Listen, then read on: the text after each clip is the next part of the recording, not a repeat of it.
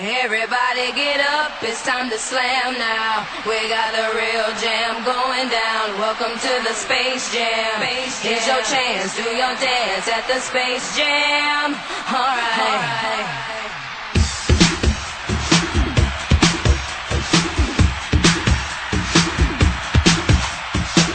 Good morning, slam. And welcome to the jam. Good morning, slam. You want to play? Un jugador que daría un pequeño salto de calidad al equipo. El problema es que, bueno, pues que es, eh, en verano va a ser agente libre y nunca sabes que, que pues qué puede pasar y cuál puede ser la decisión de Pau después de, de este próximo verano. Eh, yo creo que los Lakers, pues evidentemente están buscando no solo liberarse de ese espacio, sino buscar esa ronda del draft. Y aunque yo tengo mucho, eh, pues le doy mucho valor a Pau Gasol, desprenderse de una ronda del draft eh, hmm. por un jugador de 20 millones que va a acabar contrato, yo entiendo que Phoenix Suns, eh, Phoenix Suns se lo esté se lo esté pensando mucho.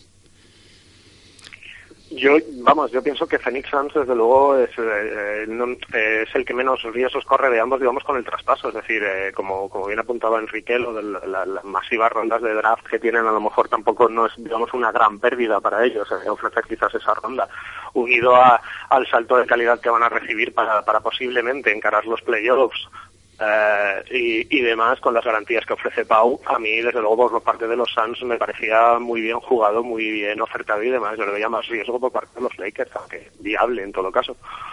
Mm, como digo, los Lakers están ahí en todos los rumores también. Phoenix, que con el contrato de, de Okafor seguramente intentará moverse. Y eh, Pau Gasol a lo mejor ahora mismo en el juego de Phoenix no encaja muy bien, porque Phoenix juega muy rápido, eh, no suelen buscar el poste, pero es más o menos eh, la situación de los Lakers también, donde sí que les puede venir muy bien es en playoffs, ahí sí que el juego se para y tienen que buscar más anotación interior.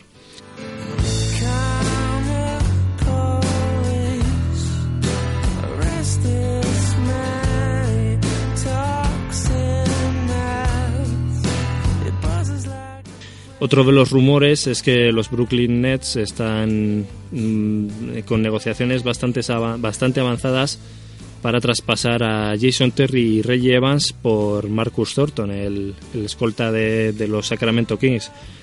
Un traspaso que a mí me hace preguntarme si en Brooklyn han visto jugar a Marcus Thornton esta temporada, porque... Vale, vale, yo, yo, yo que no lo he visto mucho también me lo preguntaba, pero no lo había visto mucho y digo, a ver si me voy a estar perdiendo algo. No sé. Además es que eh, tiene un 38,1% en tiros de campo, un 31,8% en tiros de 3 y el tío está cobrando 8 millones esta temporada y cobrará 8,5 la temporada que viene. O sea, te quitas a Jason Terry, que Jason Terry lo está haciendo aún peor, pero mm, te conviene mm, subir aún más lo que pagas en impuesto de lujo. Sé que el impuesto de lujo le da lo mismo al ruso, pero es que no veo la, no veo la mejora ahí en, en Brooklyn. Y la, la, otra opción que hablaban era Jared Jack, otro jugador que sabemos que está haciendo un temporadón, ¿no? En Cleveland se está saliendo.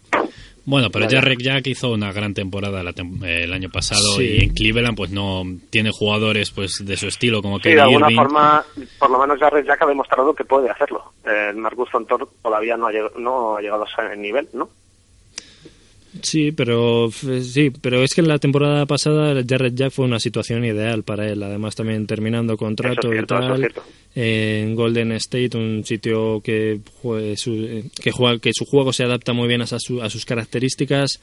Y en Brooklyn, como todo les está saliendo mal, no veo yo que Jared Jack o Marcus Thornton sean los nombres que les vayan a sacar de ahí, que además es que tienen esta situación, tú miras sus contratos y pobres Brooklyn Nets porque, bueno, que, Kevin Garnett tiene un año más, a lo mejor se retira con un poco de suerte para ellos este verano y Paul Pierce termina contrato, pero veremos qué hace, pero aún así tienen a Deron Williams y a Joe Johnson ahí chupando del bote y no tiene avisos de que la situación vaya a ser mucho mejor para ellos eh, próximamente. Hombre, yo creo que es de elogiar que, el propietario quiera moverse y que quiera seguir mejorando. Yo creo que están buscando pues un jugador eh, pues de pequeño tamaño, un buen tirador eh, para añadir a pues a la segunda unidad. A mí Reggie Evans y Jason Terry. Reggie Evans es un jugador que me gusta bastante, siempre lo he dicho, que defensivamente aporta mucho. Es un jugador que yo siempre me gustaría tener en mi equipo, pero bueno, parece que no. Pues eh, Plumlee está, ejerce esa función desde el banquillo Eh, Jason Terry no está funcionando, está teniendo pues los registros anotadores más bajos de toda su carrera. Lo de Marcus Thornton, Thornton no lo veo, lo veo muy inviable porque cobra, pues eso, lo que ha dicho Enrique, 8 millones y el año que viene 8 y medio y no es un jugador de esa, de esa entidad. Pero Jarrek Jack, creo que si pueden conseguir un traspaso, no me parecería mal del todo. Creo, creo que es un jugador que en su rol creo que puede eh, ofrecer bastantes cosas. No, si la cosa, bueno, yo creo que en realidad es, mejorar mejorar a Terry. Es decir, tenemos a Terry, que no estamos conformes con él, y entonces pues a ver si, eh, pues eso, sacamos un poquito más de lo que nos está ofreciendo Terry.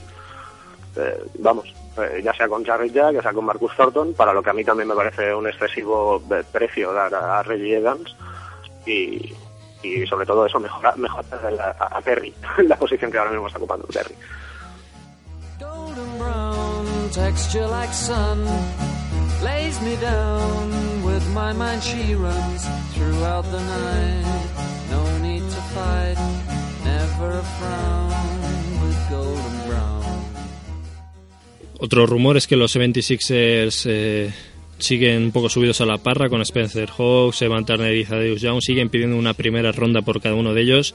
Y Filadelfia es una de las franquicias que probablemente veamos moverse porque no solo están por debajo del límite salarial, además están varios millones por debajo del mínimo salarial, que tampoco pasa nada, porque si no llegan al mínimo simplemente lo que ocurre es que lo pagan, pagan la diferencia y ya está. Pero tienen ahí mucho hueco para manejarse, para sacar alguna ronda, alguna segunda ronda incluso, y seguramente sean uno de los equipos que se muevan en las próximas horas. ¿A vosotros os merece la pena dar una primera ronda por Spencer Hawks, Evan Turner o Thaddeus Young? Ni de broma. por, ninguno de esos jugadores. La verdad es que la posición de los Philadelphia 76ers para los próximos años con la cantidad de espacio salarial que tienen libre y con ahora no lo tengo a mano pero creo que tienen bastantes eh, futuras rondas del draft tienen jugadores sí, según había mirado yo creo que tenían hasta dos, dos picks eh, presumiblemente de top 12 y tres picks de segunda ronda. Tienen eh, la de Orleans ¿no? el de Pelicans sí, tienen... juraría Sí, tienen colección y, además creo que 30 millones de cap. Michael Carter Williams, eh, no nos olvidemos Nerles Noel. La verdad es que el futuro de los 76ers se pinta muy bien, pero ya te digo, yo no daría una primera ronda por ninguno de esos tres jugadores. Eh, Hawks es un jugador que, bueno, la verdad es que es bastante interesante, tiene su mano, es un jugador que, bueno, se puede mover bien debajo del aro. Eh, Evan Turner es un jugador que te puede aportar bastante, pero necesita mucho balón en sus manos, necesita pues eh, hacer bastantes jugadas individuales para ofrecer un rendimiento. Creo que es un jugador que es para un equipo mediano bajo que le falta pues un jugador capaz de anotar, puede ser interesante, pero ya te digo, yo no daría ni de broma una ronda por ninguno de esos tres jugadores. No, no, menos bueno teniendo en cuenta el hype que está generando el, el draft que viene, ¿no? Que Sí, Sadeus ya a lo mejor es el que más interés despierta, pero aún así mm, lo tienen crudo si que piensan encontrar una Hombre, ronda. También, porque también Sadeus ya tiene, tiene un contrato de dos años, ¿no? También, sí. El, no es, el segundo de estos de Early Termination, creo que le llaman. Sí, y Spencer Hawks y Evan Turner son Experience. Eh, Evan Turner... Nueve, millones. Sí, y Evan Turner restringido este verano, que aún siendo restringido es también un riesgo para una franquicia que, que, se, que le obtenga ahora mismo. También hay rumores sobre Rayon Rondo. Se, se, rumorea que ha habido una oferta de, de Sacramento Kings con Ben McLemore, Isaiah Thomas y una o dos rondas de draft. Pero desde Boston dice Danny Ainge que, que no le va a traspasar. ¿Os fiáis de Danny Ainge? Yo creo que sí, yo creo que, no le van a traspasar y va a depender más de, lo que quiera hacer Rondo en los próximos eh, años, eh, a qué equipo decida ir. Y yo creo que Boston Celtics pues sabe de, la capacidad de Rondo para, para liderar a, a su equipo y no creo que, sea factible que yo creo que por parte de Boston no va a haber movimiento para, eh, para que Ryan Rondo salga. Luego si él quiere irse ya es otro tema. Sí, sí, estoy totalmente de acuerdo eh, y además creo haber leído incluso que, que, Rondo tampoco estaba muy muy dispuesto a eso de, cambiarse de, casa a Sacramento. No era algo que, le motivase mucho tampoco a él.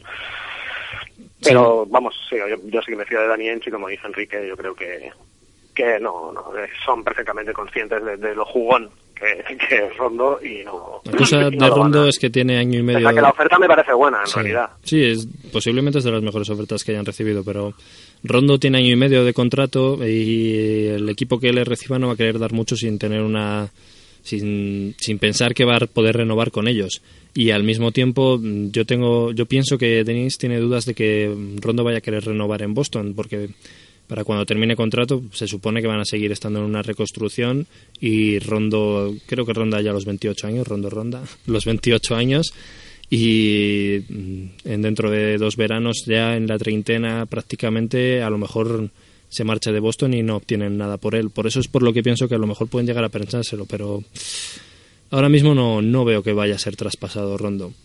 Tampoco veo que vaya a ser traspasado Kevin Love, por ejemplo. También salió un rumor de que Berger de CBS Sports que decía que, que los Lakers y los Mavericks estaban intentando hacer una oferta por Kevin Love, pero lo veo totalmente eh, como decirlo, improbable. yo creo que, no hemos empezado todavía con, con Kevin Love en realidad es todo lo que se va a escuchar de aquí a final de temporada, pero lo que yo desde luego sí recuerdo haber leído repetidas ocasiones es que yo sé, es que Minnesota tiene como el roster abierto de par en par, pero Kevin sí. Love encerrado abajo ya en el sótano. Del resto de la plantilla lo que sea, es lo que dicen.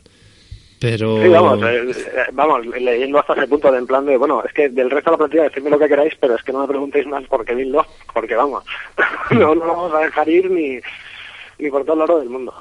Tiene que ser muy evidente que Kevin Love les comunique que, que no quiera seguir en, en, la franquicia y yo creo que es el único momento en que Minnesota va a estar abierto a, pues a traspasarle. Y, sí, posiblemente. Sí que no se ha sido mencionado todavía en los, los rumores de Kevin Love son los New York Knicks, porque son el, equipo que está en todos los meollos.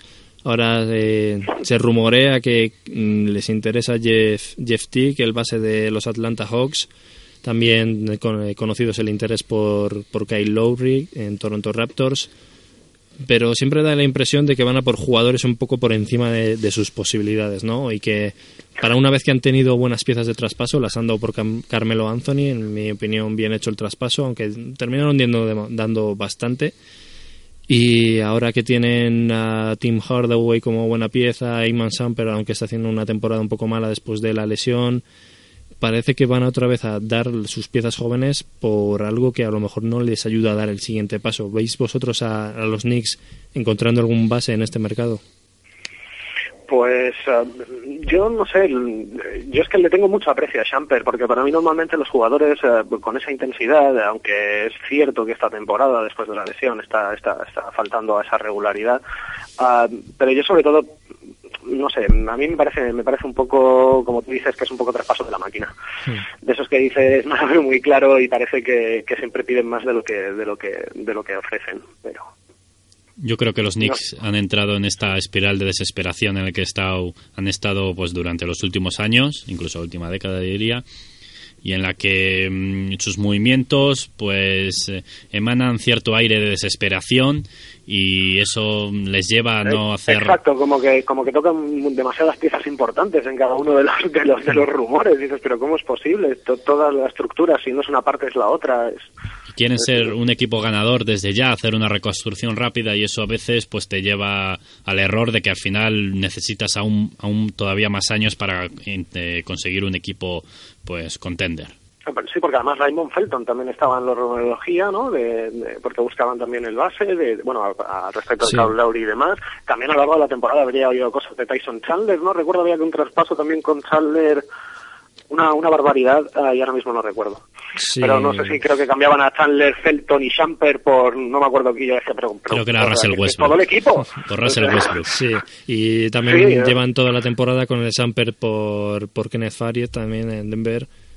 Mm. Bueno, ese, ese traspaso podría llegar a entenderlo un poco más. Sí, sí, es bastante interesante.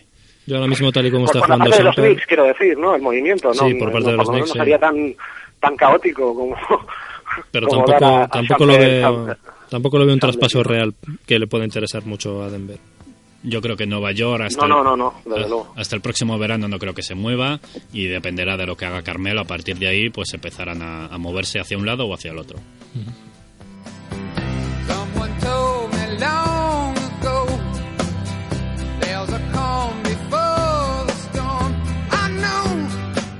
Bueno amigos, pues esto ha sido todo por hoy. Esperemos que hayan disfrutado con el programa. Les emplazamos hasta la próxima semana. Enrique García, muchas gracias por contar contigo. Gracias a vosotros, eh, gracias por escucharnos y nos escuchamos la semana que viene. Sai, desde Alicante, muchísimas gracias por haber participado con todos nosotros y esperemos que estés con nosotros en las próximas semanas. Muchas gracias, Sai. A vosotros por haberme escuchado. Hasta la próxima semana. Hasta luego.